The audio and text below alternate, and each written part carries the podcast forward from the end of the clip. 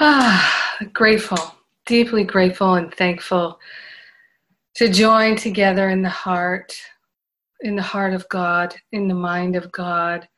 So grateful to open our hearts and minds, our very life and being, to the power and the presence of love active in our awareness. So grateful and so thankful to consciously say yes to our healing. We're joining together for the purpose of magnifying our yes, amplifying our willingness by joining together, opening our hearts so fully and so completely to the fullness of love. So grateful, so thankful to join together and to attune to the highest possibilities of love. So grateful to be in this divine partnership with the I Am Presence, the Higher Holy Spirit Self. So grateful that our healing is happening, our awakening is happening, our ascension is happening, and we are welcoming it so fully and completely this day and every day. We share the benefits of our group healing with everyone because we are one with them and we are grateful to allow it to be. And so it is. Amen. Amen. Amen.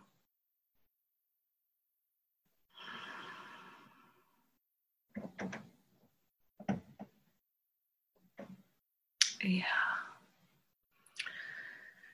Yes, yes, yes. Well, uh, before we dive in, does anyone have any uh, breakthroughs, insights, ahas, or challenges that they would like to share first? Linda!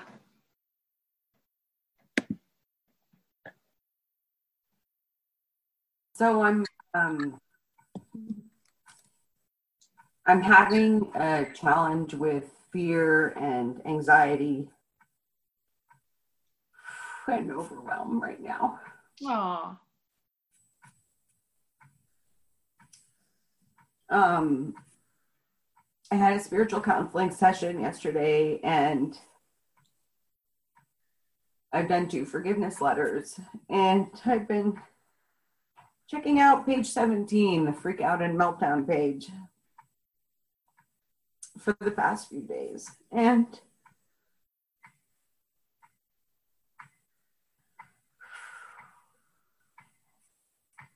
I can't seem to shake it at the moment. So it's been um, intense for the last couple of days. Oh.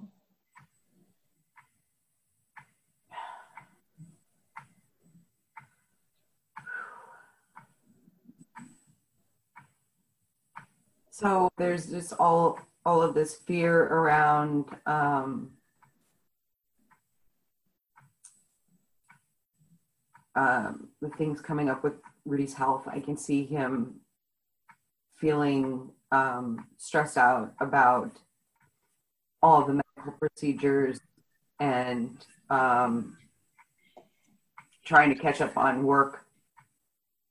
And um, he had a little fender bender in the parking garage where he works on Tuesday.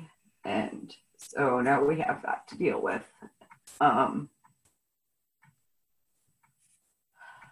we are going to be switching my mom's caregiver after the first of the year to someone that was um, visiting her weekly before her um, last little Uh, episode where she was in the hospital and the dementia seemed to be, and um, she's concerned because she has no memory at all of Carrie coming to visit her, and so she's feeling like it's going to be a stranger all over again. She's really worried about having a new caretaker and having to get to know her all over again.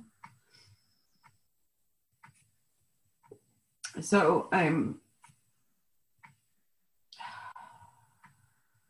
I'm trying to honor these feelings and express them in healthy ways, and it leaves me sometimes feeling like like I'm a fake spiritual student. You know, that's not true, but um, that's what comes up occasionally for me.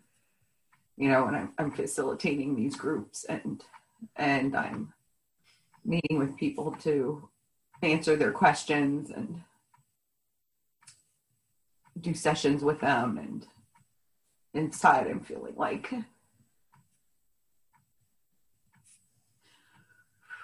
like it's just all too much. Yeah.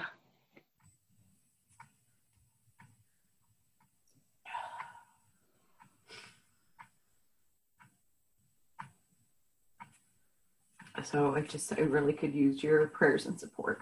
Yes. Yeah.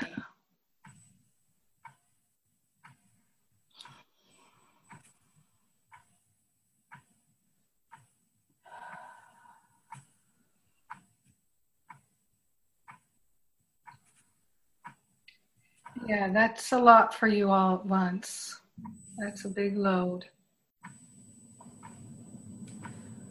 Yeah, my first forgiveness letter was a forgiveness letter for being pissed off at God for giving all of this to me at one time. Yeah. So. Yeah. I'm trying to accept it. um. I'm not always feeling very accepting about it, about it all, but I'm willing to be willing. Yeah.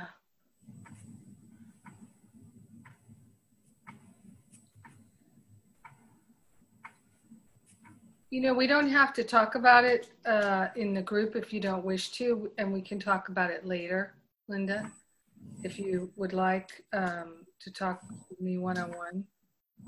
But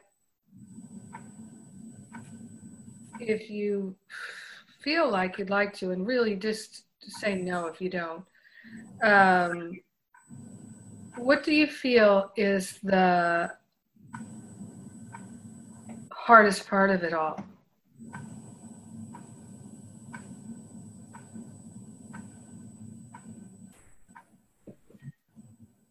Um, taking time for myself. Um, because I have, um, you know, over the last few days, I've had a lot of calls into doctors' offices, insurance companies, and uh, mm. the people that are fixing Rudy's truck, and um, insurance companies, both for the car and for the medical stuff, both for Rudy and Mom, and um, doctor's appointments for both Rudy and Mom. And I will um, be trying to set aside time for meditation or prayer, or to focus on um, any of the other spiritual tools that I'm using to deal with this. And um, I guess I'm not feeling like I can shut my phone off because I'm waiting for all these people to call me back. Yeah. Yep. And so it gets interrupted, and then I get aggravated. I'm frustrated about it, uh, even though I knew these people were going to call me back. It's like, you know, why now? Yeah. You know. Yeah. So really wishing it was different. Yep. I think that's the biggest challenge. Understandable. Yep.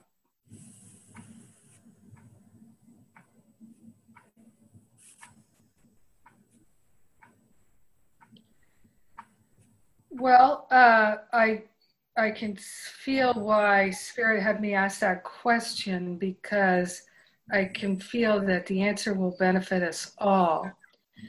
And um, so some things that we can do that actually help with exactly what you're talking about, Linda, and that really work are, uh, and they're simple to do and easy to remember, at um, in the moment, to get a refreshment from one of the rays. So you can just take that breath, and um, you can call upon the angels of a particular ray. Um, I I often will call the Archangel of the Ray just because I know them all.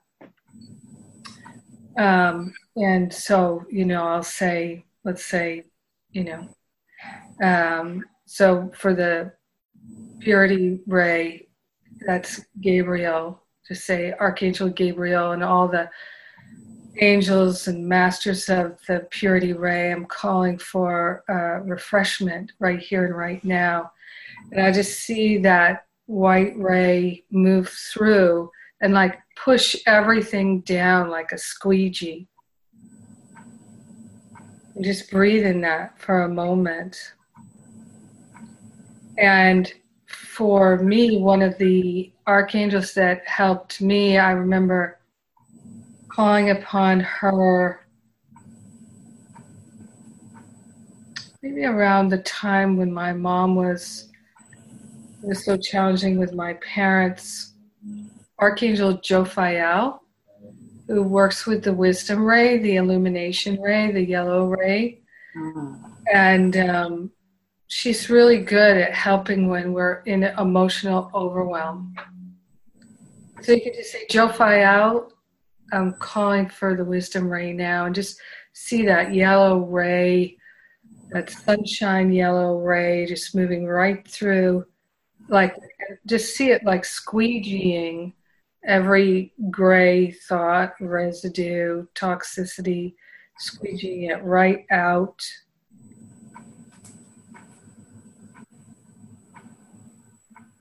See, and we can do that literally in thirty seconds, you know. You can do it when you're on hold with the insurance company.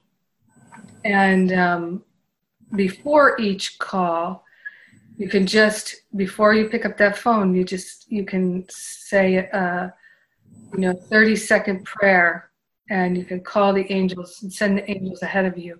Angels, go ahead of me. Please find the person that can help me with the most ease and the most grace, love and kindness, speed and effectiveness, excellence and and joy, and let me amplify that. We'll amplify it together.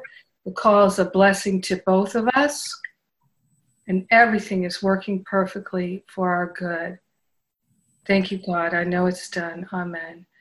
And and then dial the phone. Again, thirty second practice that really works. You know, the angels are just standing by, you know, waiting, waiting, waiting, and they're so good at helping with these kinds of things. And it's also just checking in. Am I really willing to receive the maximum load support? And that's another thing. We can just call the angels. I'm calling a million angels to help me and my loved ones today. I'm calling for the maximum load of support. I'm willing to be the best receiver I've ever been in my whole life today, and receiving the support of the universe. It's such a beautiful, and we can do this even if we're not stressed out. We don't have to be stressed out to be able to do these practices. It's such an affirmation of unity. It really helps shift our mind. Yeah, thank you. Yeah. I, I was calling the angels before, um, before with the phone calls that I was calling out, um, but I can do that just as easily when the phone rings. Yeah, and I did receive some pretty assistance.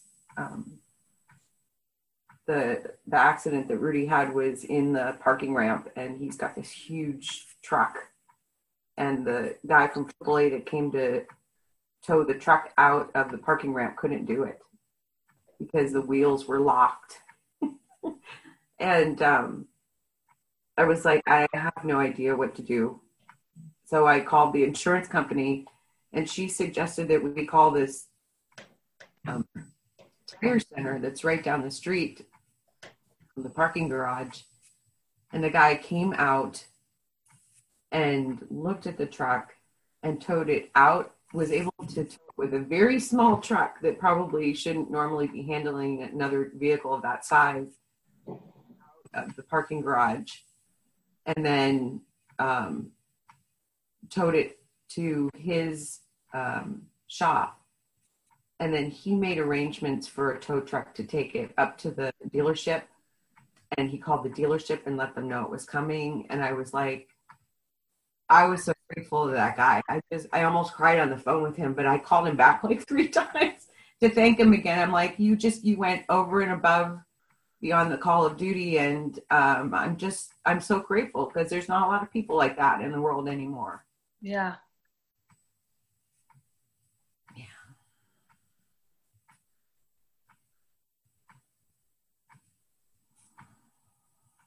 Yeah.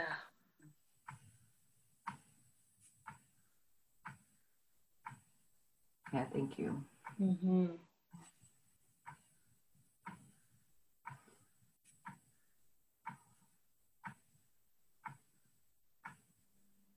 Yeah.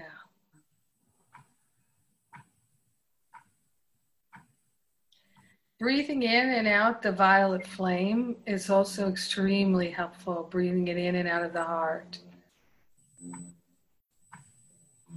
I've been using the violet flame a lot, and um, I've been calling on uh, Archangel Michael. like, yeah. Business, yeah. These times like this, they help us to be better receivers, to anchor more in our spiritual practice, and to, to teach us how to disconnect from making it real. Mm-hmm. Yeah. Yeah, it's, it's, ch- it's very intensely challenging. Mm-hmm. I forgot that part. I was making it real. Yeah. Yeah. Yeah, it's such a journey to go, to not be that person. Uh, I talk about this in sessions with Course in Miracles students uh, all the time. You know, I'll have a counseling session with a Course in Miracles student that's gone through something very difficult, and they're saying, you know, I'm in, in the midst of this thing, and how do I, it feels so real. Mm-hmm. I'm having such a vis- visceral experience of it. You know, I'm mentally upset. I'm emotionally upset. I'm physically upset. I'm feeling traumatized. I'm angry. I'm afraid. I'm worried. I'm uh, uh, upset on so many levels. I I feel like, how do I go? Well, there's nothing to be upset by. This isn't even real. They, they say, I just, I just, I can't do that. And I said, well, that's good you can't do that, because that would be really to deny what's coming up, which is the opportunity to heal your mind. And we can ask ourselves questions too. Would I feel the same if I absolutely knew that everything was working together for my good? Everything, everything, everything was working together for the good of my mother, my husband, the insurance company people, the doctors, everybody, everybody. Would I feel this feeling if I knew that?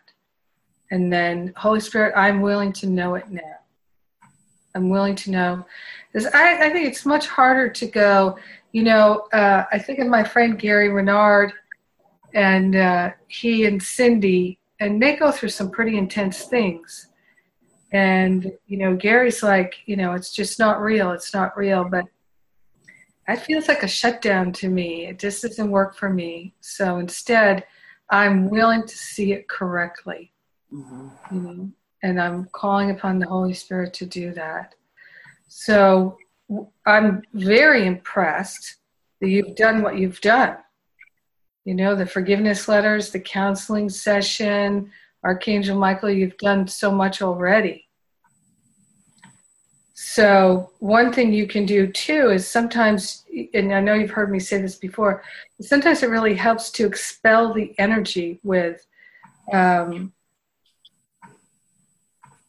uh, and I was talking about this in the Sacred Circle yesterday, with, you know, affirmations. Everything is working together for my good. I am so grateful to absolutely know that my life is blessed, you know.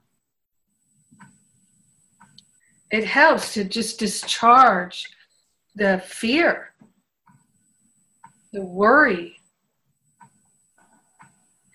I mean, you've got your two pillars, your mother and your husband, both challenged simultaneously.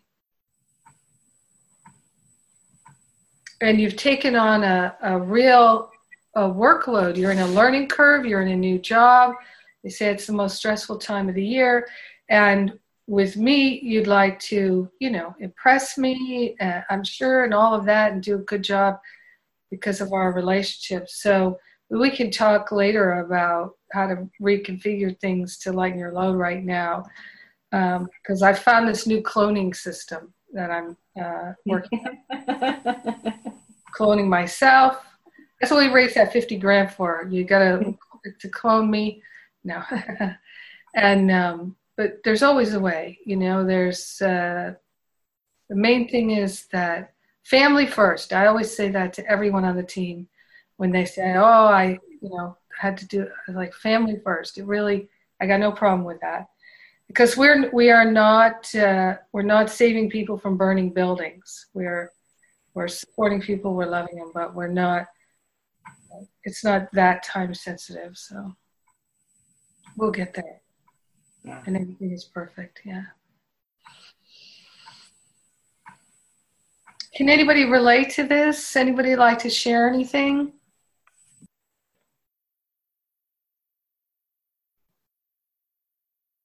Lana's been nodding her head a lot. There, there you go. Yeah, I was there. I, I felt like I was there in June. Yeah, you were. The good thing, Linda, that I... I don't, you're not isolating, you know, which I did for a period of time. I kind of isolated and was sublimating greatly. Um, so I think, I think you're doing all the right things. Yeah. Yeah. This too shall pass. Yeah. Yeah. Yeah. And it's so stress. It's just so intensely stressful when your loved ones are going through intense challenges and you can't take it off of them. That is just the hardest thing, you know? At least I've already done the work to to release the thought or belief that it's my fault. Uh, yeah.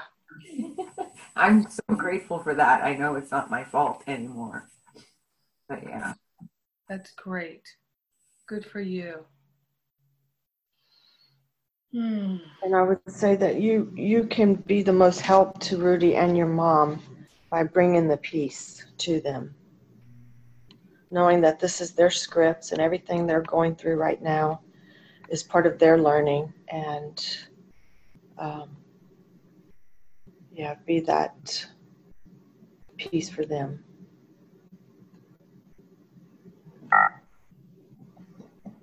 Yeah.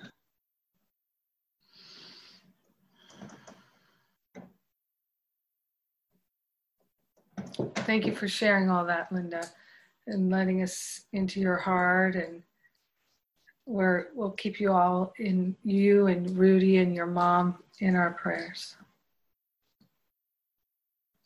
Robin? I just want to say, Linda, you are so well loved. We just love you so much. I could say that for everyone. And um, what you are have given just to me, your love and your light and being there has made such a difference. And I just want to thank you for all that you are giving to so many. And um,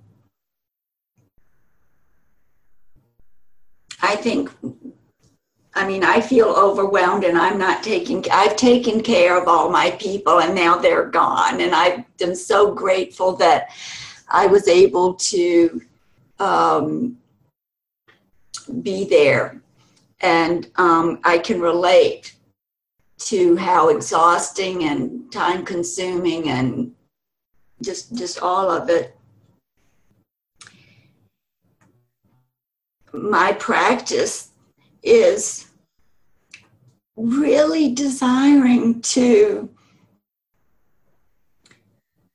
I'm just desiring to learn to focus um, on um, giving thanks and gratitude to God or to that power. And right now, I mean, I don't even say I'm thankful and grateful for the sky or the water. I'm just like, I am so grateful and thankful for your love. I'm just so grateful and thankful for Holy Spirit. I'm just, and I, I mean, it just uh, has been helpful.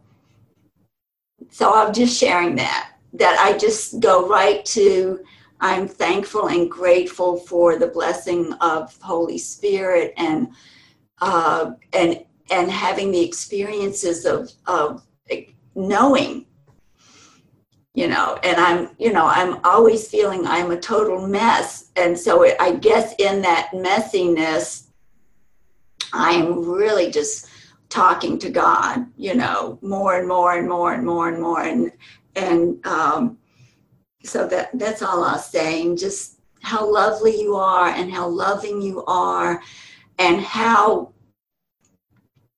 you are so clear and come um, in giving the thoughts that might need to be heard by others. So thank you.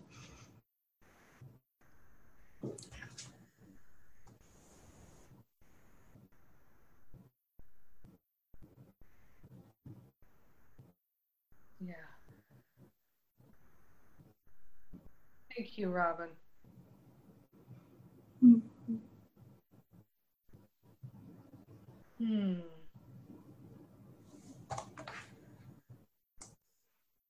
Well, it feels like a healing for all of us, Linda.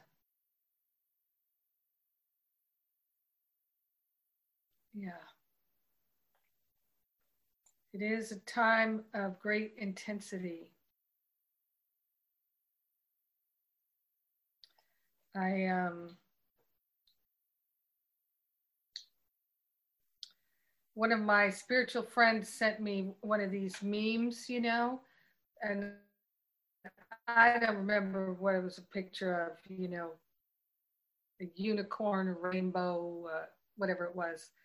And the text said something like, you know, this is a time of great intensity and it's not going to get any less.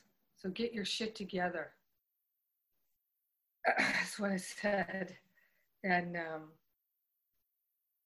uh, it's not that you're not getting your, this, this is what it looks like when we are doing exactly that. We're getting our stuff together, getting our, our mind together and our heart together. And uh, what I know for you, Linda, is, you know what I remember, Linda, is I remember when you were in year one, you know, and your mom was in the hospital and the things and how you were feeling and how you were sharing then. Can you share any contrast between then and now? I mean, now it's even more intense for you, you know, but um, I'm just curious in terms of how you're feeling about yourself and your life.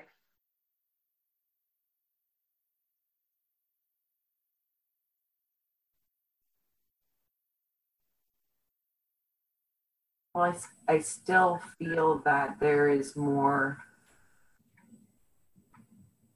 more good than bad. Um,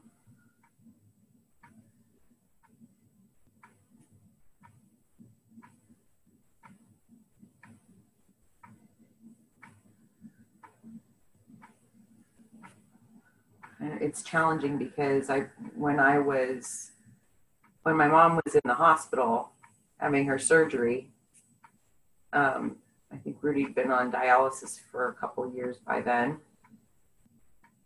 And, but my dad was still around for support. Yeah. And, um, oh my gosh, we used to email each other and talk to each other every day.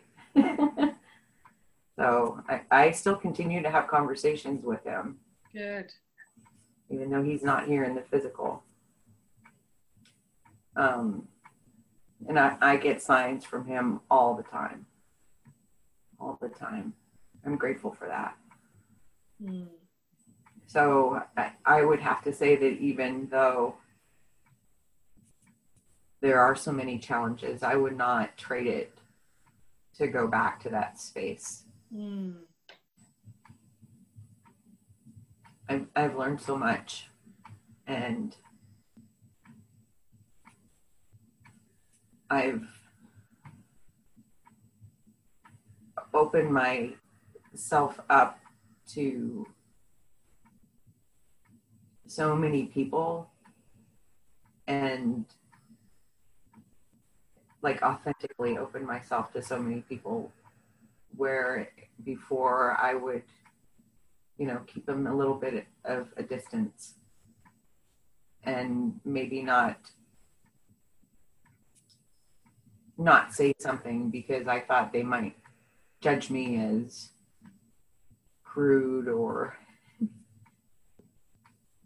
stupid or, you know, whatever judgment was coming to my mind at the time.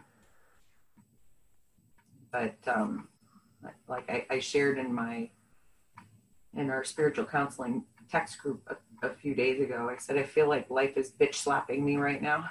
You know, so I'm so grateful that I can say stuff like that to them, and they are like, they get it. They totally get it. And they don't think any less of me because I use foul language. And yeah, I'm just, I'm so grateful. So I would definitely not go back to where I was three or four years ago.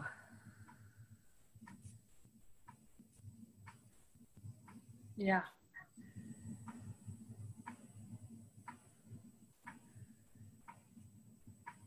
Mm-hmm. Just remembering that feels like it has calmed. Yeah. Physically calmed me. Good. Thank you. Yeah. And and it's so essential for all of us to give up the idea of being fake. That we're a fake spiritual student because we get pissed off, or we feel frightened or worried, or because we told someone to go to hell, or because we were rude to the person at the insurance company, or we started complaining, or any of those things. It doesn't mean we're fake at all. We are having a human experience. And that is one thing I used to, I used to feel that fakeness. Of course, it could, I could only feel the fakeness if I was judging myself, that I should be, and I'm, I should feel differently than I do. I should behave differently than I am. And um, I can honestly say, you know, there are times when I think, well, that wasn't so loving. Or, you know, I, I'll, I, I'll think, whoa, I, I wasn't really conscious right there. Um, But I don't judge myself for it. I just notice it. I make a note of it.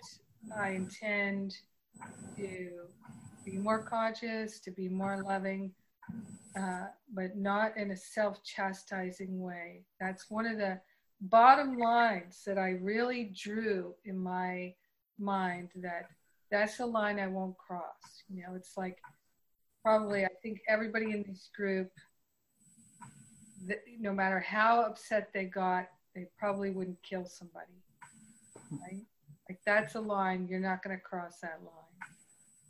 Um, those kinds of things. Um, and so I just really drew that line, like, I am not going to beat myself up. And so uh, when those energies to beat myself up or to criticize myself or judge myself came in, I just, my spirit would just, just help me to identify it so that I could turn that energy and go, no, I'm not going in that direction. I'm going to be kind to myself. I'm going to have compassion with myself. And I'm going to say, okay, taking a breath here. I'm not happy about what I just did or said or what happened, but I'm not going into self-criticism. Not going to do that, because that just makes it more inflamed. That's the ego's gotcha.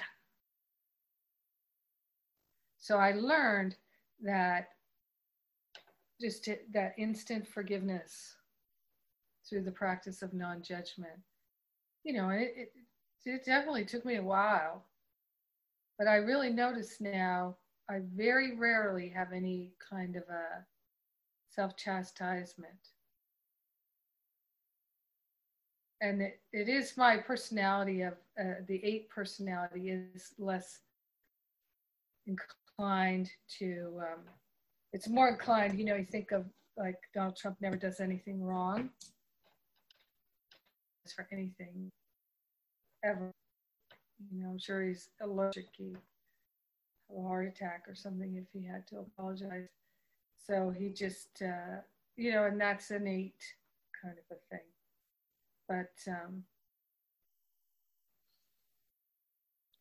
yeah, I learned to apologize. I learned the liberation of taking responsibility and apologizing. Wow, I wish somebody had really made that clear to me when I was a kid. Could have saved a lot of suffering. Hmm. The other thing I'll just mention for all of us when we are in a challenging situation like that, who else can we ask for help? You know, because I think that's one of the things that particularly spiritual students, like, we're the helpers. We don't ask for help. We're the helpers.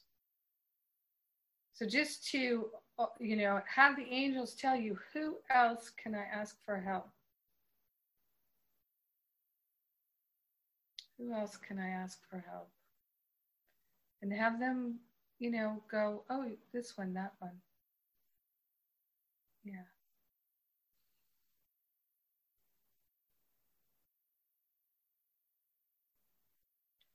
Yeah, like maybe, like, could someone even help you with the insurance or the doctor's appointments? You know, maybe someone else could.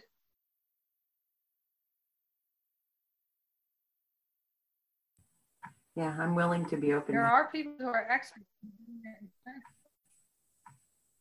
right? Yeah.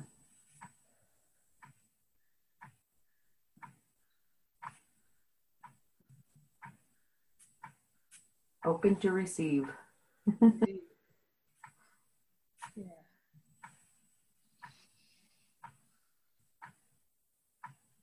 All right. It's twelve forty-four. Oh, now it's twelve forty-five. Angels are among us. Anyone else have anything that they'd like to bring up?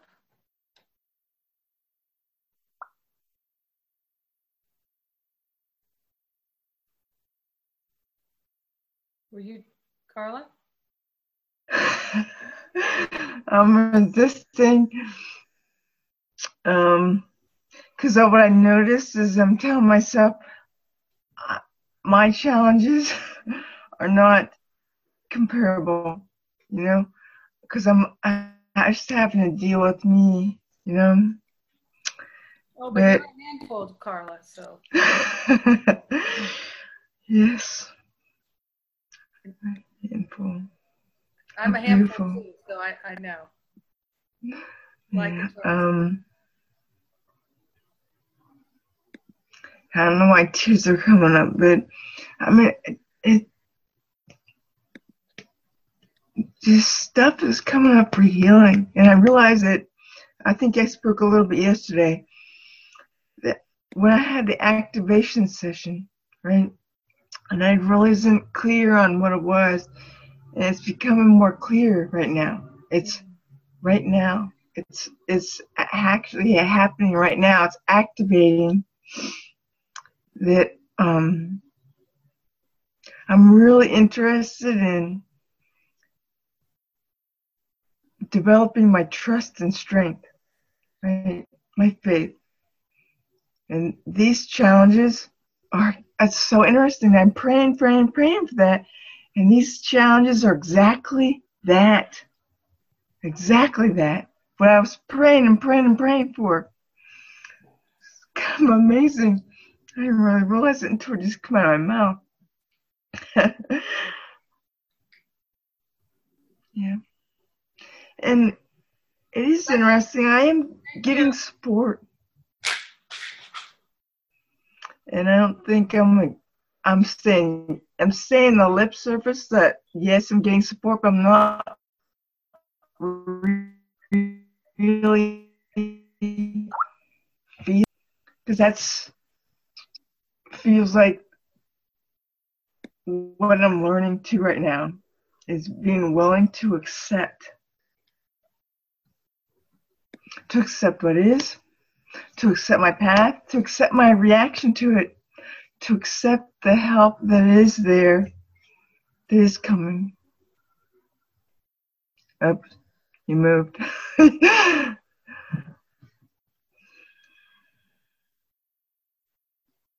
What's coming up that you're having trouble accepting?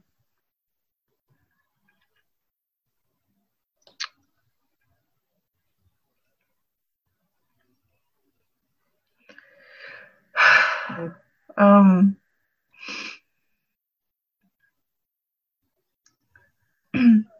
well, I'm not sure clear, but um, it's, I'm noticing it's, it's much easier for me to hold in a trust and faith when appearances are appearing fine.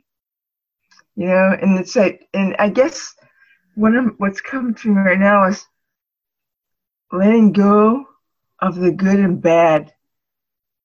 You know, that I think something good. My roommate says it all. It's like interesting. She's really a reflection to me. She says it all the time.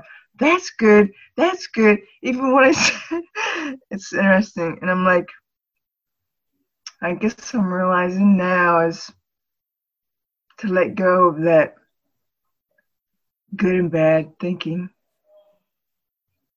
I guess. The I know it also has to do with appearances, that I've been attached to appearances confirming my belief.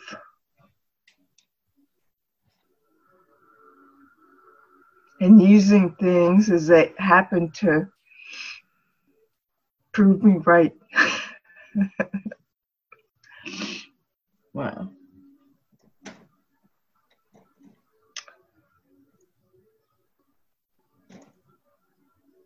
I'm glad this is recorded. Because I wasn't fully realizing that until I spoke it. I knew it kind of, and I'm fully, more fully knowing it.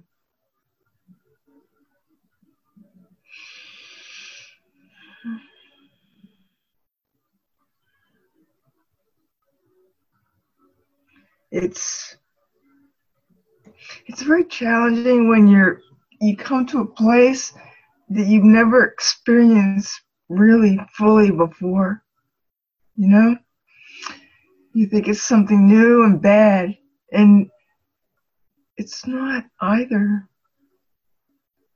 It's just what I tell people that sometimes when that I show my spirit, and I'm forgetting now, I'm remembering, I'm speaking about it. Wow, that um, that sometimes when we pop up into a new level of awareness, you're in the muck and the mire of the new level until until you rise up further. And I think I'm in the muck and the mire. Well, you bring up an important point here, Carla, because that's the thing is when the the way it works for us is that we have a blocks in our awareness to that are our false beliefs, our misperceptions, right? So, um, uh, and I'll give you an example.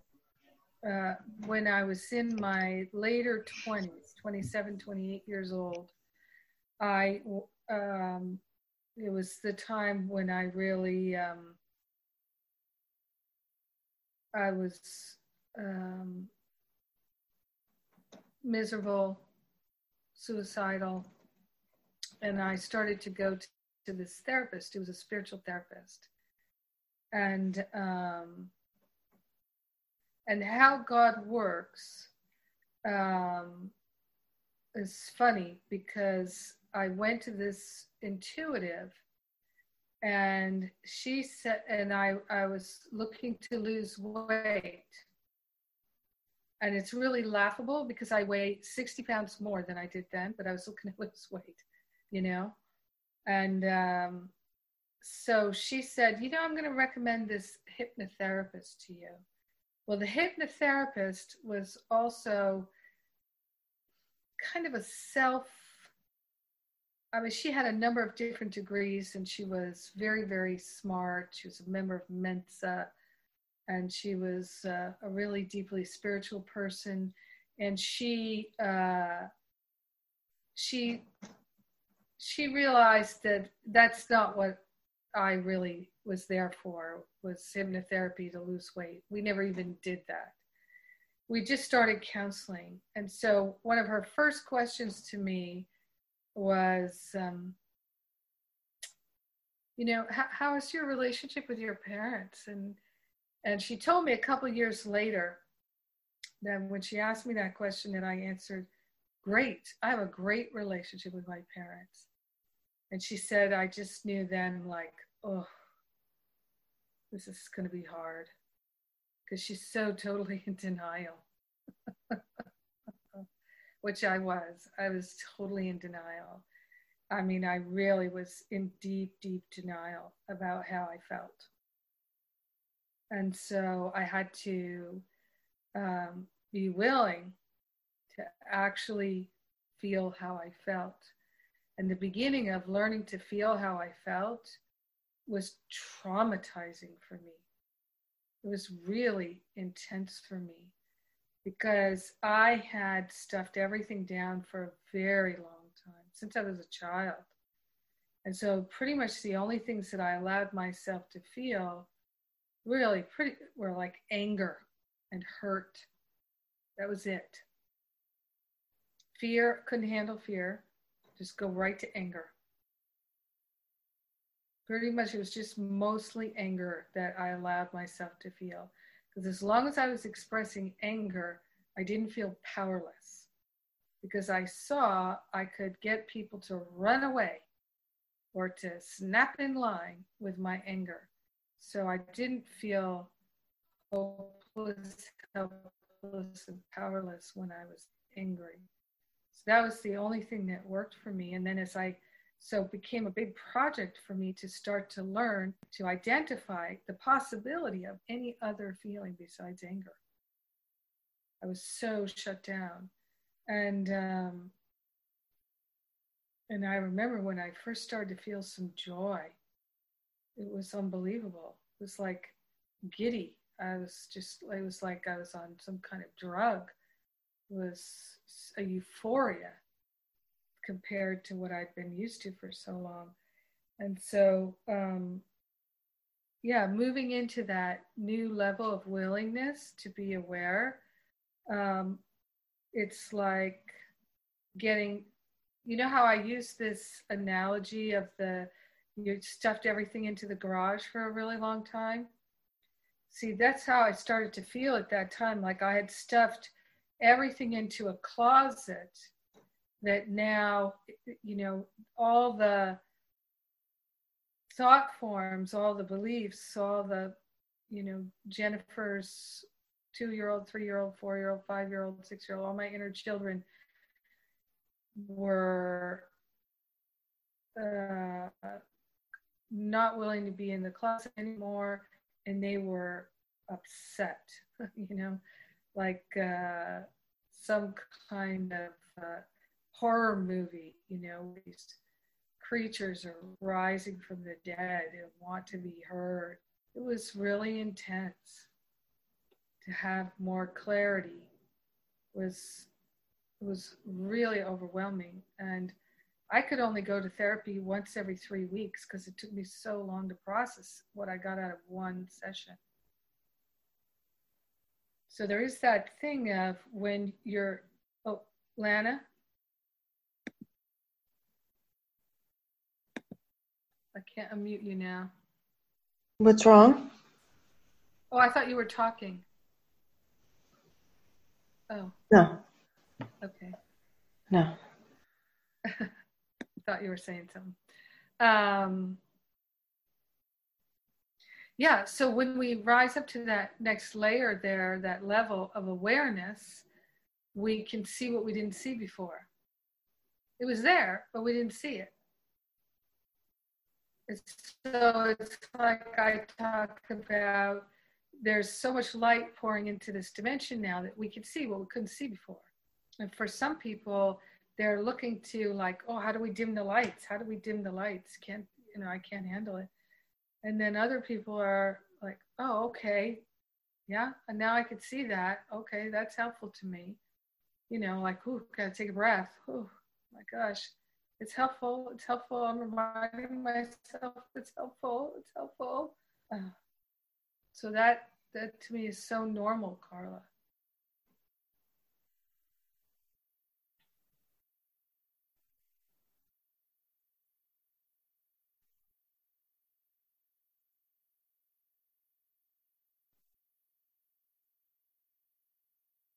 And I will say back in, um, I don't know, May or so, I was out cutting beards and I got this, whatever, download or whatever said, it was a question saying, are you willing to stay here and just be, play in your garden and cut stuff and have fun and be comfortable? Or are you willing to move into the next level of awareness or whatever, the next step, whatever? And I'm like, ooh, okay, I'll do it, but I need some help. And it's it's happened. It's now, you know, six months later. It's just, it's, it's now. It's it's been coming probably. But it's been nice and it's been slow enough that it hasn't really. And now it's got to that point where I'm noticing. Your roommate came to help you. You asked for help. Oh my gosh. Yeah, she's totally amazing. Yeah. Mm-hmm. Wow. The willingness. Yeah.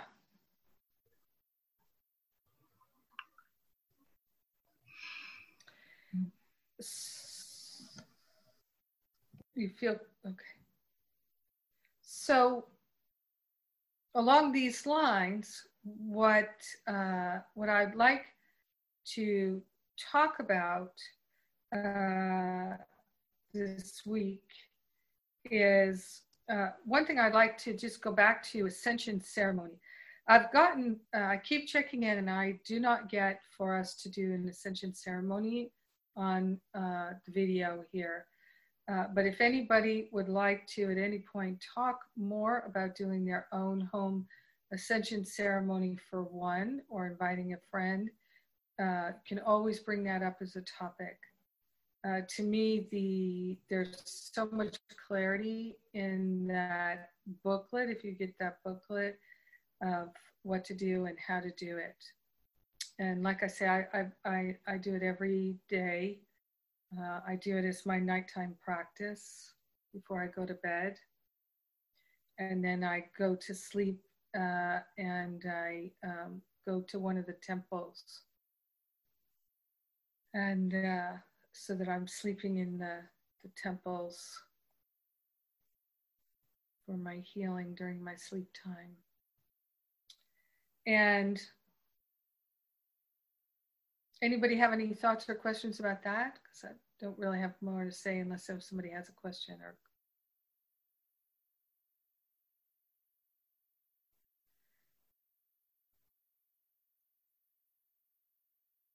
And and Rich, uh, you know, I'm going to be with you and Karen in a couple weeks. So if you'd like to do Ascension Ceremony together, we can.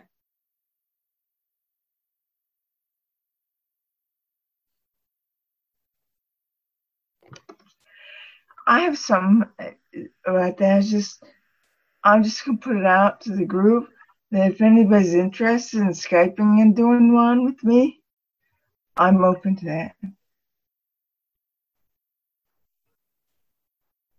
So.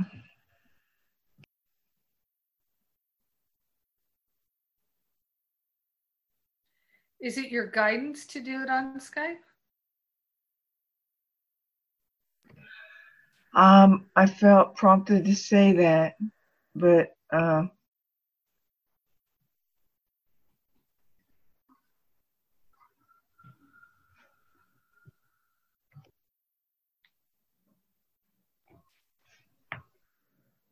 I think it would help me. I sometimes put it off, and it'd be nice, you know, it's just nice to have that support. We can support each other. So if anybody's interested, that's all.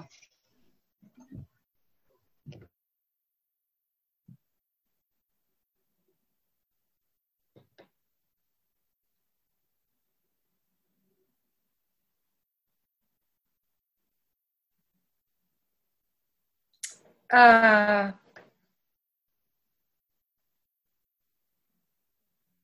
yeah, I would really feel into that and really feel if that's your, your guidance.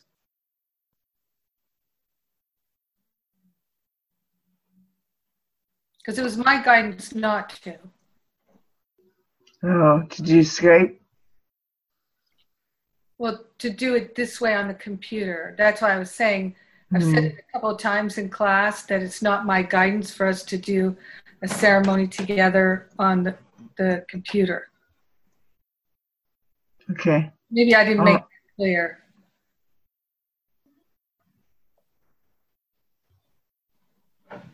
I mean, if it's your guidance, it is, but it's just my guidance not to, to lead us in doing that together on the computer.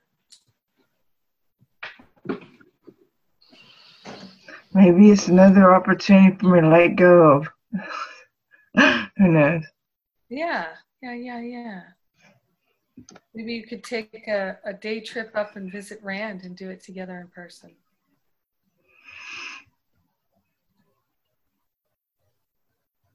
Yeah. I like, I talked to you in the one-on-one about that, but maybe not now. Okay. So, uh, anybody else have anything they'd like to say about Ascension Ceremony?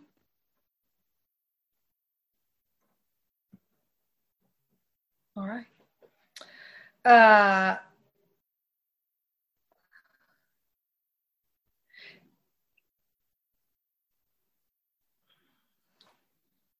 just a, a moment here.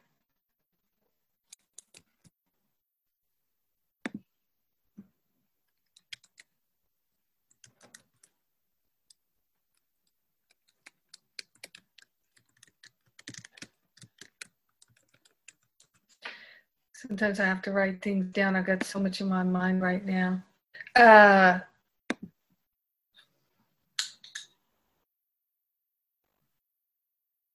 so I, I was talking with the folks in year three yesterday in our class and letting them know what I was feeling for Ascension Pathway uh, next year.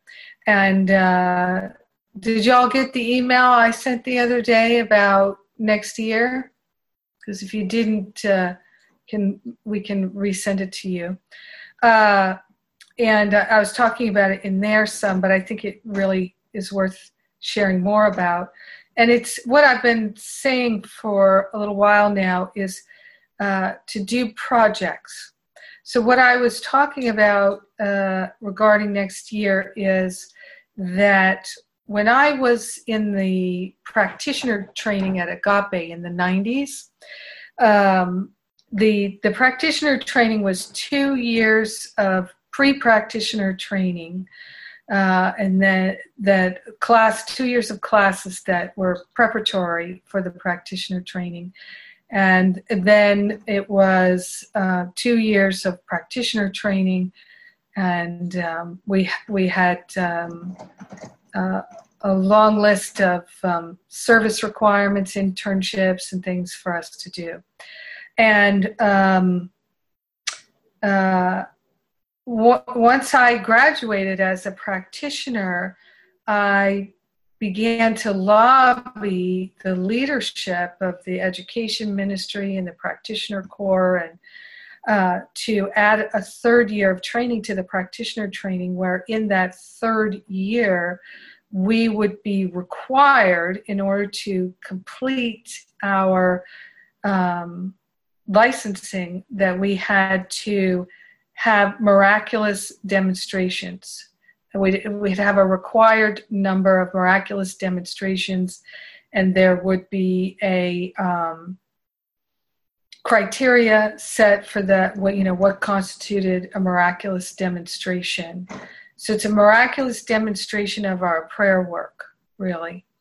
So uh, uh, an, a practitioner, a Science of Mind practitioner, is taught, much like your taught to um, see the wholeness and the perfection of everyone, and taught to pray uh, with absolute clarity uh, in, in the ways that, um, in a sense, uh, Jesus held in his mind, uh, Phineas Quimby held in his mind, for those of you who did that work that we did in year two, in twenty sixteen uh, with Joel Goldsmith and Phineas Quimby and um, Christian Larson and um, to demonstrate the power of your word to bring things into manifestation. So, you know, the way that Jesus really worked in his mind, and Phineas Quimby too, and Joel Goldsmith, and any Christian science practitioner or Science of Mind practitioner, the way that they're working is they're so clearly holding the truth in their mind that no other thing can show up unless the person's really determined to hold on to it, because we have free will. Right. So that's why in the counseling training, what I teach is you go into each counseling session thinking the person will never need another one on this particular issue, because there will be a realization of the truth. And um, a lot depends on the person's intention. Are they really intending to have a healing, or are they thinking about maybe having a healing? Because we all know the difference, right? We know when we're determined to have a healing, and we know when we're just bothered by what's happening. There's a difference.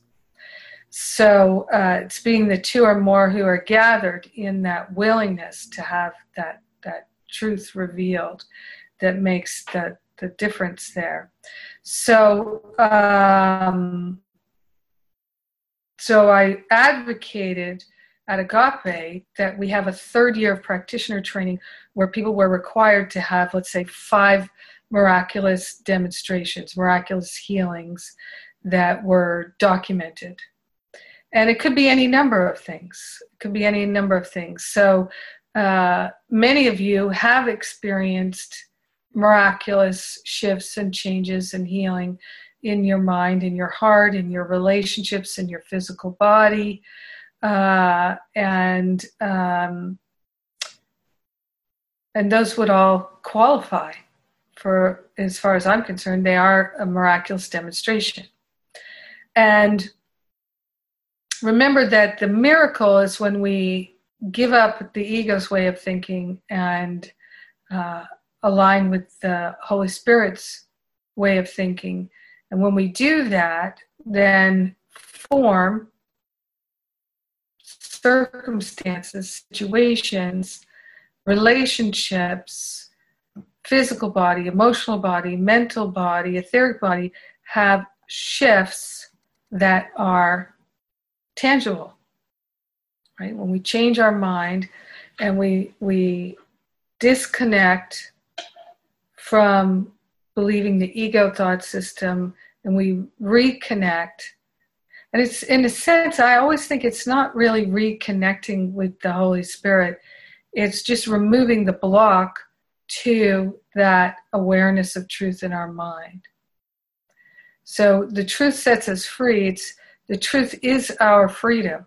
We are already free, but when we don't believe the truth, it feels like we're not free. We are free. We don't believe it because we don't believe the truth.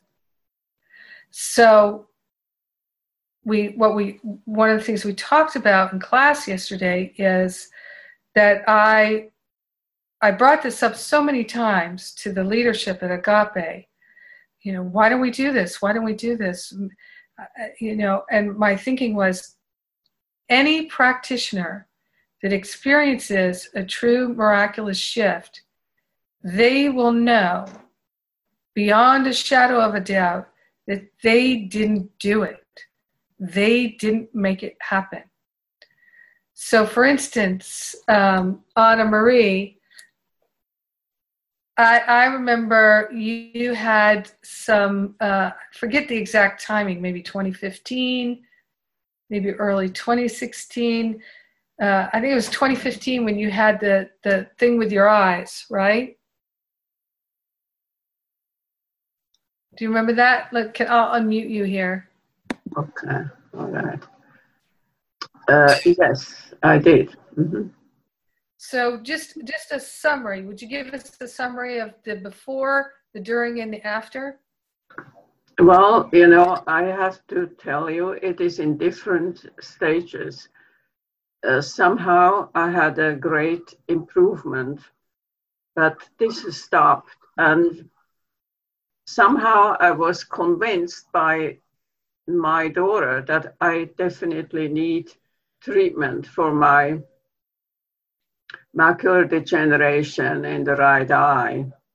And I just have to tell you that I am taking those injections every seven weeks. I have to take injections. But nevertheless, I have tremendous improvement. And I am, in my mind, I'm thinking, e- even those things that are done physically, they work together with our mind, with the depths of our mind. And I am convinced that I can see, that I cannot, that I do not lose my vision. I am convinced that I'm free for that. Yeah. And um, I do believe that's why I have, that's why it works very well, these uh, injections. In fact, I am thinking of discontinuing these injections.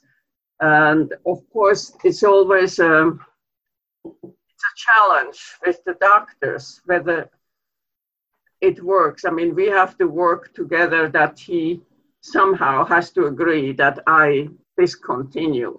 But uh, that's what I think I will do in the next year. I will most likely discontinue because I feel I don't need to get these injections, which are in a way, they are some poison.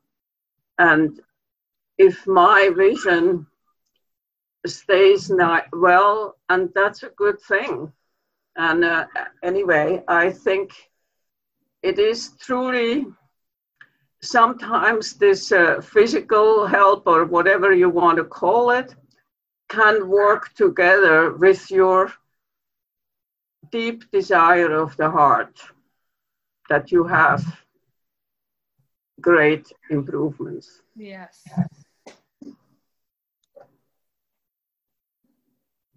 Yes. I remember it was extremely concerning to you. It was, because I, I really could not see well as soon as it got dark. As soon as, uh, you know, especially in the winter time, it gets dark much earlier. And I just could not read. I couldn't see. But now I'm, I tell you, I can read very well. I'm, I feel so fortunate. This has all somehow evolved. Well, I remember the prayer work that you did back then. Yes. You were working with the I Am Presence very clearly and uh, devotedly. Yes. Mm-hmm. Yes. And I remember also very well the experience of your husband and the root canals. Oh, yes, that's really, that was, ah, yeah, very truly. I think now I'm in another, in another uh, place, in the sense that my husband is relatively happy and so on, and I do appreciate it. But this is a very lengthy, a lengthy thing for me, and I need enormous patience to just keep reminding myself that all is for my good, that all is well, and that it is perfect. And I, I'm holding that in me, and I think that's the reason why my husband is still. He's in a good place, you know, despite um, the inconveniences he has and so on. And I, but on my side, I, apparently I need more healing. I need more accepting, deeper acceptance of the situation that he has. And I pray for that every day. I pray for him in the sense that we can all, that we, because we, we are all one, we share things with everyone. I can he- pray for him. I can pray for my children. I can pray for the world that is uh, partially so unhappy. And I feel that's very important, this prayer work, and this including not only myself, but including everyone else. Yes. Yes.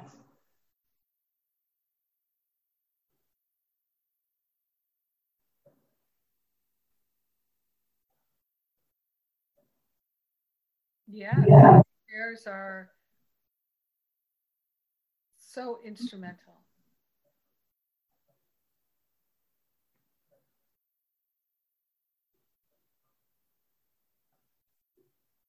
And somehow, I don't know if you remember, um, maybe the first half of the year, I mean, maybe around May or so, I kept saying, I don't know why I feel sad. Uh, I feel somehow sad, and I don't understand it, because as soon as I have a beautiful day coming up, I see the blue sky and the sun. I always felt ha- happy for years. I mean, this has always affected me when uh, when I have a beautiful day. And I just felt I wasn't happy. But I have to say, this has disappeared again now and I don't know how or why, I feel uh, much deeper, more happiness, actually, that everything is fine.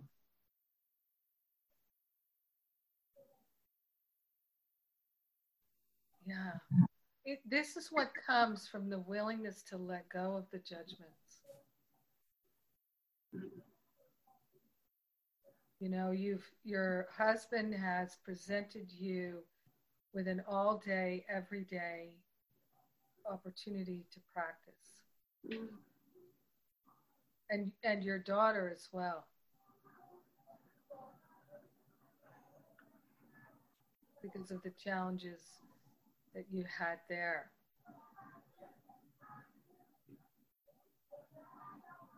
And you, you have practiced all day, every day.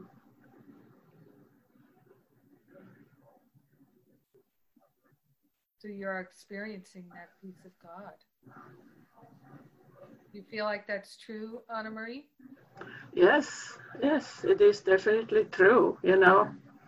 And of course, somehow, these things are so subtle. Yeah. when when it becomes reality, that at least in my case, that I don't know when it happened, but yeah. I I know the difference. Yeah, that's it. One of the things we were talking about yesterday in class was uh, Sheila, uh, that uh, you may recall, if you've, any of you have listened to those classes, Sheila Wilson, uh, she uh, she's in year three now, and she had, um, for like she said, three and a half years, she had chronic neck pain. And uh, it was very intense, and she's a nurse. And so for that three and a half years, she was taking uh, Advil, uh, like four Advil four times a day or something like that. And um, she said she never went anywhere without Advil or Excedrin. And she she always had a bottle in her purse. She was taking it all the time. And she said that she would go to Costco and buy the biggest size bottles. Everybody always knew if they needed, you know, pain meds, she would have them. And um, she said it was just part of her life, constantly managing that chronic pain. And then when we were, she came to the um, forgiveness retreat in October of last year, twenty sixteen. And um, she was helping me to set up the room. And I, I think I asked her for a pen. She reached in her purse and she pulled out this Excedrin bottle, and she was looking at it, and she was very quiet. And I was waiting for the pen. So I just kind of said to her, "You okay? What's going on?" as I recall. And she said, "Jennifer, I'm just realizing I haven't taken any pain medication in over a month. I'm trying to remember the last time I took any of these Excedrin." And I, I didn't know she had chronic pain. So I was like, and so she told me the story. And I knew immediately that her experience with the flood, losing her home, losing her business, her, you know, fearing for the life of her children, uh, every member of her family losing their, you know, business, their home, and her whole community, and all that devastation, uh, that there was no escaping it. You know, she went and lived with her boyfriend. There was no escaping what she had to deal with, you know, with the insurance company, and uh, and, and with her landlord, and with uh, her ex-husband, because they still owned the house, and and the house itself, and all her belongings, you know, and dragging all her possessions out to the curb. You know, one day they were nice things, and the next day they were trash. And uh, all of that. And she just, you know, and standing in line at government agencies, and all her neighbors, everybody around her, complaining and frightened and worried and devastated. And she went through that for like two months prior to the retreat. I think it happened in August. The hurricane happened, I mean, the flooding. I'm trying to remember now. Um, and I just said to her, I said, said, you know, you have had to practice non-judgment and forgiveness at such an extreme level. All day, every day, day after day, day after day, day after day, day after day. And you have, you've been so committed to it. Actually, he was. He was super committed to it. And, um, and it wasn't easy for her at all. He was super committed. And, and I know that the intensity of that, What, what the net effect was, that it was, as all forgive, to me, forgiveness is an anti-inflammatory to the emotional body and the mental body, right? Release, judgments are inflammatory to the emotional body and the physical body, as well as the mental body, right? You've all heard me say it so many times that, you know, first the mind becomes inflamed, and if we don't recognize the divine alarm clock, when the mind is inflamed, it travels into our emotional body. If we don't recognize it, when the emotional body is inflamed, it travels into our physical body. So at some point, we'll become aware that we have the opportunity to change our mind and to release the judgment, to make a new choice. And um, so she was doing that so assiduously, so devotedly, uh, that she really healed chronic pain, the cause of it, whatever it was. We don't know precisely what thought, what belief, whatever it was that caused it, except we can say separation, belief in separation is the cause of all inflammation, whatever, however it's displayed. And to me, it's worth noting that um, from a medical perspective, that um, one of you may know this better uh, than me, from a medical perspective, uh, from a medical perspective, the cause of aging and illness is primarily what in the body? Inflammation. Inflammation. Inflammation.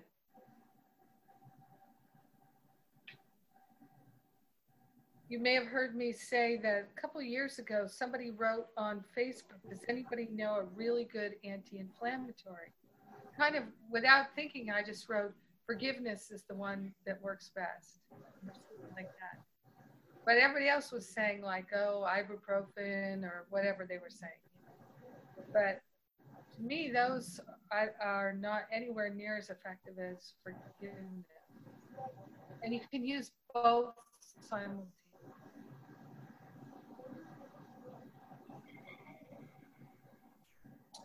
So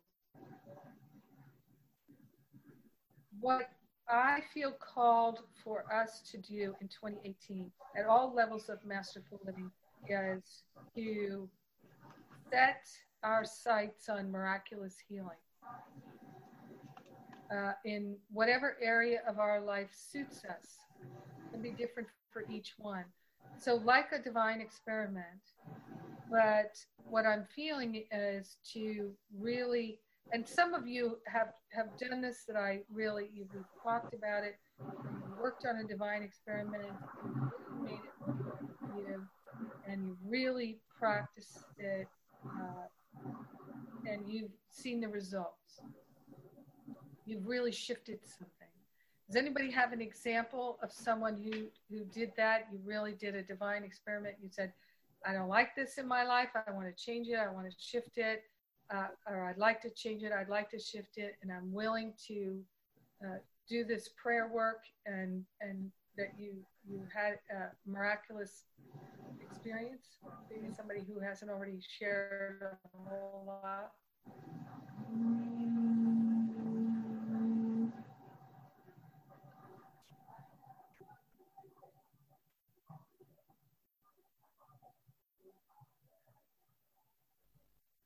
I don't know why I keep getting Lana. Have you got one you can share? Uh, yes. Uh, the it was in year one. It was with my son. Yeah, exactly. Yeah, because he was um, failing college, and and he wasn't wanting to go to college, and we kept making him go to college, and it was like telling him, you can do it. And every time he would say, okay, and my husband would go talk to the dean, or because they wanted to kick him out of the program because he kept failing. We kept pushing him and pushing him. Finally, you know, they said that's enough. And meanwhile, we've wasted so much money. He had lost his out-of-state tuition waiver, so the tuition was terribly high, and we just couldn't accept that. You know that you know we just couldn't accept that he wasn't going to graduate with a degree. And so that was devastating. I can remember, uh, you know, asking for prayers, and had a counseling session and did a divine experiment. And it was, uh, you know, all of it that was able to change the way we were looking at it and realize that we had been doing him a great injustice. This was for us. It didn't have anything to do with him. And the best way we could help him is by seeing him in his genius. And, uh, you know, my husband, he had a hard time with it, but I just kept doing what you told me to do, Jennifer, which is see him working in his genius, knowing that this was for his highest good, that he was being led and guided, and he was following that guidance. And that's what I did. And, uh, you know, he got a job and has, um, you know, is doing much better. You know, I know that all those years of us push, pushing him to go to college and feeling like a failure, he's still working through that, you know. But I know it's going to all, it's all working out. And um, it was changing my mind about the situation. That's it. Yeah. That's it. The power of one person who who is holding the high watch is... Because that's really all that it requires. It's one person. If you've got two, that's awesome. Got more. So we, we can do it as a group. And um, that uh, I'm just feeling to move really into a, a level of dedication, devotion, and um, demonstration that we haven't been in before. Uh, and to, uh, because, and I, I just looked at the clock. I didn't realize how late it had gotten. So I'm going to wrap this up. Thank you for that, Lana. Um, because this is what I said to the leadership of the education department and at, at Agape, and the practitioner leadership was, Uh, once, you know, once you've experienced true miraculous healing, you know that you didn't do it. You called it forth. You held the space for it.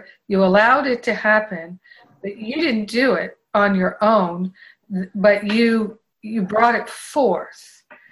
And you, because that's ours to do. That's what we're to do. We're to work that way. We're to learn how to multiply the loaves and the fishes and turn the water into wine. And this is what Jesus is leading us towards. This is what the masters and the angels are trying to help us, re- or they're not trying, they're helping us to remember.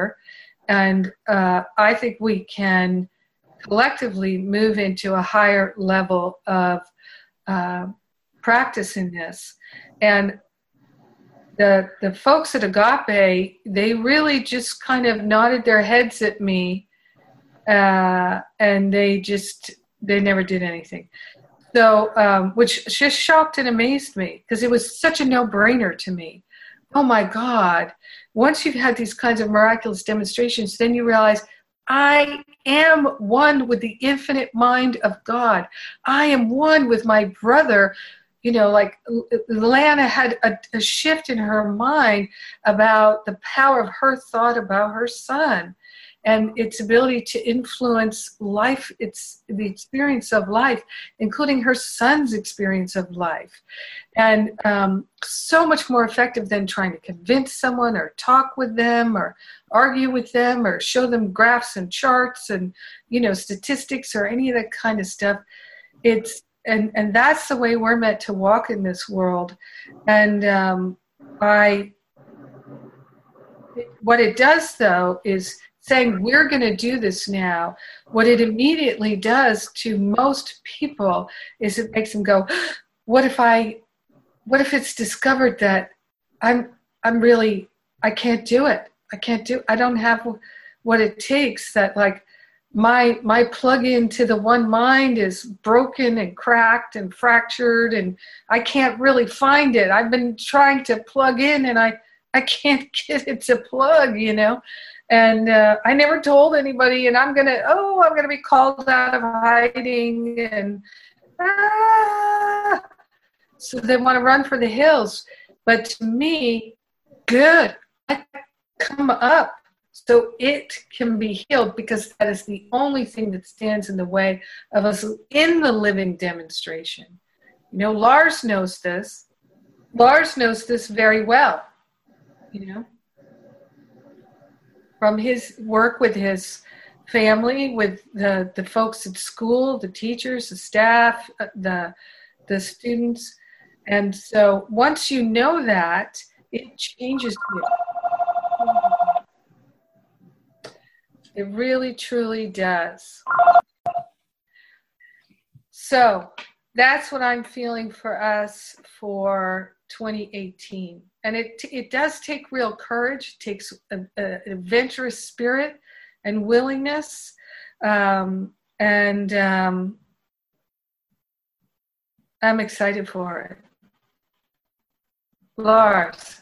I just would like to share something that has come into my mind. I was thinking about Linda the whole time, why especially spiritual students who are so dedicated are going through difficult processes. And I myself, I'm going through a difficult process with my family, my youngest son, and all these challenges. And I remember last week I did a seminar, and there was a great insight I got that we are going through a phase of collective awakening at the moment. So it's not only about ourselves, our own personality, but about the whole world. I mean, it's uh, it, it sounds really huge, but, but that's the reason for why especially spiritual students were totally dedicated to being loving and to being a loving presence, experience in their life a lot of challenges, because they really can manage it. They are able to manage it, and this is behind it. And that's, I sometimes feel the same for me, that I get difficult and challenging students at school, that I uh, have to work with challenging colleagues. And these things are as exactly the reason uh, that I can manage it. And this is behind it, maybe. Yes. Yes, indeed. And I remember when Lawrence was going through a difficult time, this was exactly, I picked up from him, but I really couldn't understand it fully, some one year ago or so it was. But I mean, the more I'm into it, the more I can really understand the power of this collective awakening, how great it really is. It sure is. It's definitely. And even everything that we see in the world where, like here in the United States, Lars, Uh, it's like all hell's breaking loose. It mm. really is, you know, in uh, culturally, politically, it's amazing. Um, just um, just before I, the class was starting, I uh, was talking to my sister-in-law for a moment. She was listening to Al Franken's uh, speaking to the Senate. He's just resigned. And he's saying that these allegations are false against him, but he's going to go through the process. Like, what the what? It's it's a, it's an extraordinary time. It's an extraordinary time. You know, we have the United States president. Every single day, he announces to the world another lie, another made-up thing that's easily provable, easily provable. I mean, like I could give my nephew an iPad and he could prove it wasn't true. And uh, because there's video of him saying other things, you know, or it's just like, woo, it's super nutty world. Super, super. And so it's our stabilizing our consciousness is the greatest gift that we could ever, ever give. It's what we're born for. It's what we're born for. We get to do what we're born for. And we get to do it with people we love. It's unbelievable. It's so great. You know, because I just, you know, I used to feel very alone in it. You know, just think of me telling the head of the practitioner corps, we have four hundred practitioners, and like, let's get all the practitioners on board to do it, you know, telling the ministers and the practitioners, just think what could happen if we did this. And every single practitioner in this community knew they were miracle-minded. That would change so much. And they're just, I appreciate you bringing that to us. Like, oh, really? That's okay. Like, I just, I still don't understand. Why, why would you not? But see, I like a challenge. I like a challenge. I like it, someone who's going to challenge my mind. And, you know, like if, if my feeling goes, oh, that's, then it's like, oh, okay, I got, I got something I can let go of there. Oh, I can have more freedom right there. I just felt there's my resistance, my reluctance. I can have more freedom. I didn't always feel that way, but I feel that way now. Through the grace of God, the love of God. And I'd like to give that to everybody. You know, that when they feel threatened, they can go, oh, there's a gift awaiting me right here. Oh, I can feel it right here. You know, or right here. My belly. Oh, fantastic. More freedom is at hand. And I don't have to figure out how to do it. Spirit will give it to me if I ask for it. You know, but I will be presented with choices like, Uh, whether or not to run someone over with my car or to have patience with them, right?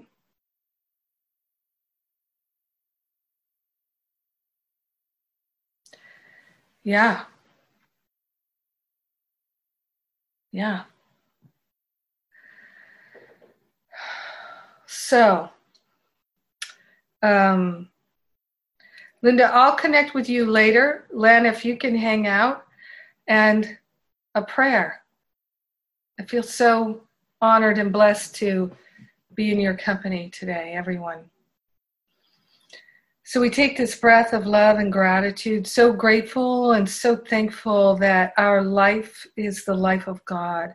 Our heart is the heart of God. Our mind is the mind of God. And we are wide open in our willingness. We are grateful to be in this divine partnership with each other, with the Holy Spirit, with all of life. Everything is for us. Nothing is against us. So grateful and thankful to go forth and multiply the consciousness of oneness. Letting all thoughts of separation fall away, dissolve away. We are grateful and thankful to be a living demonstration of the truth. In gratitude, we share the benefits with all. We let it be, and so it is. Amen. Amen, amen. Mwah. Bye for now.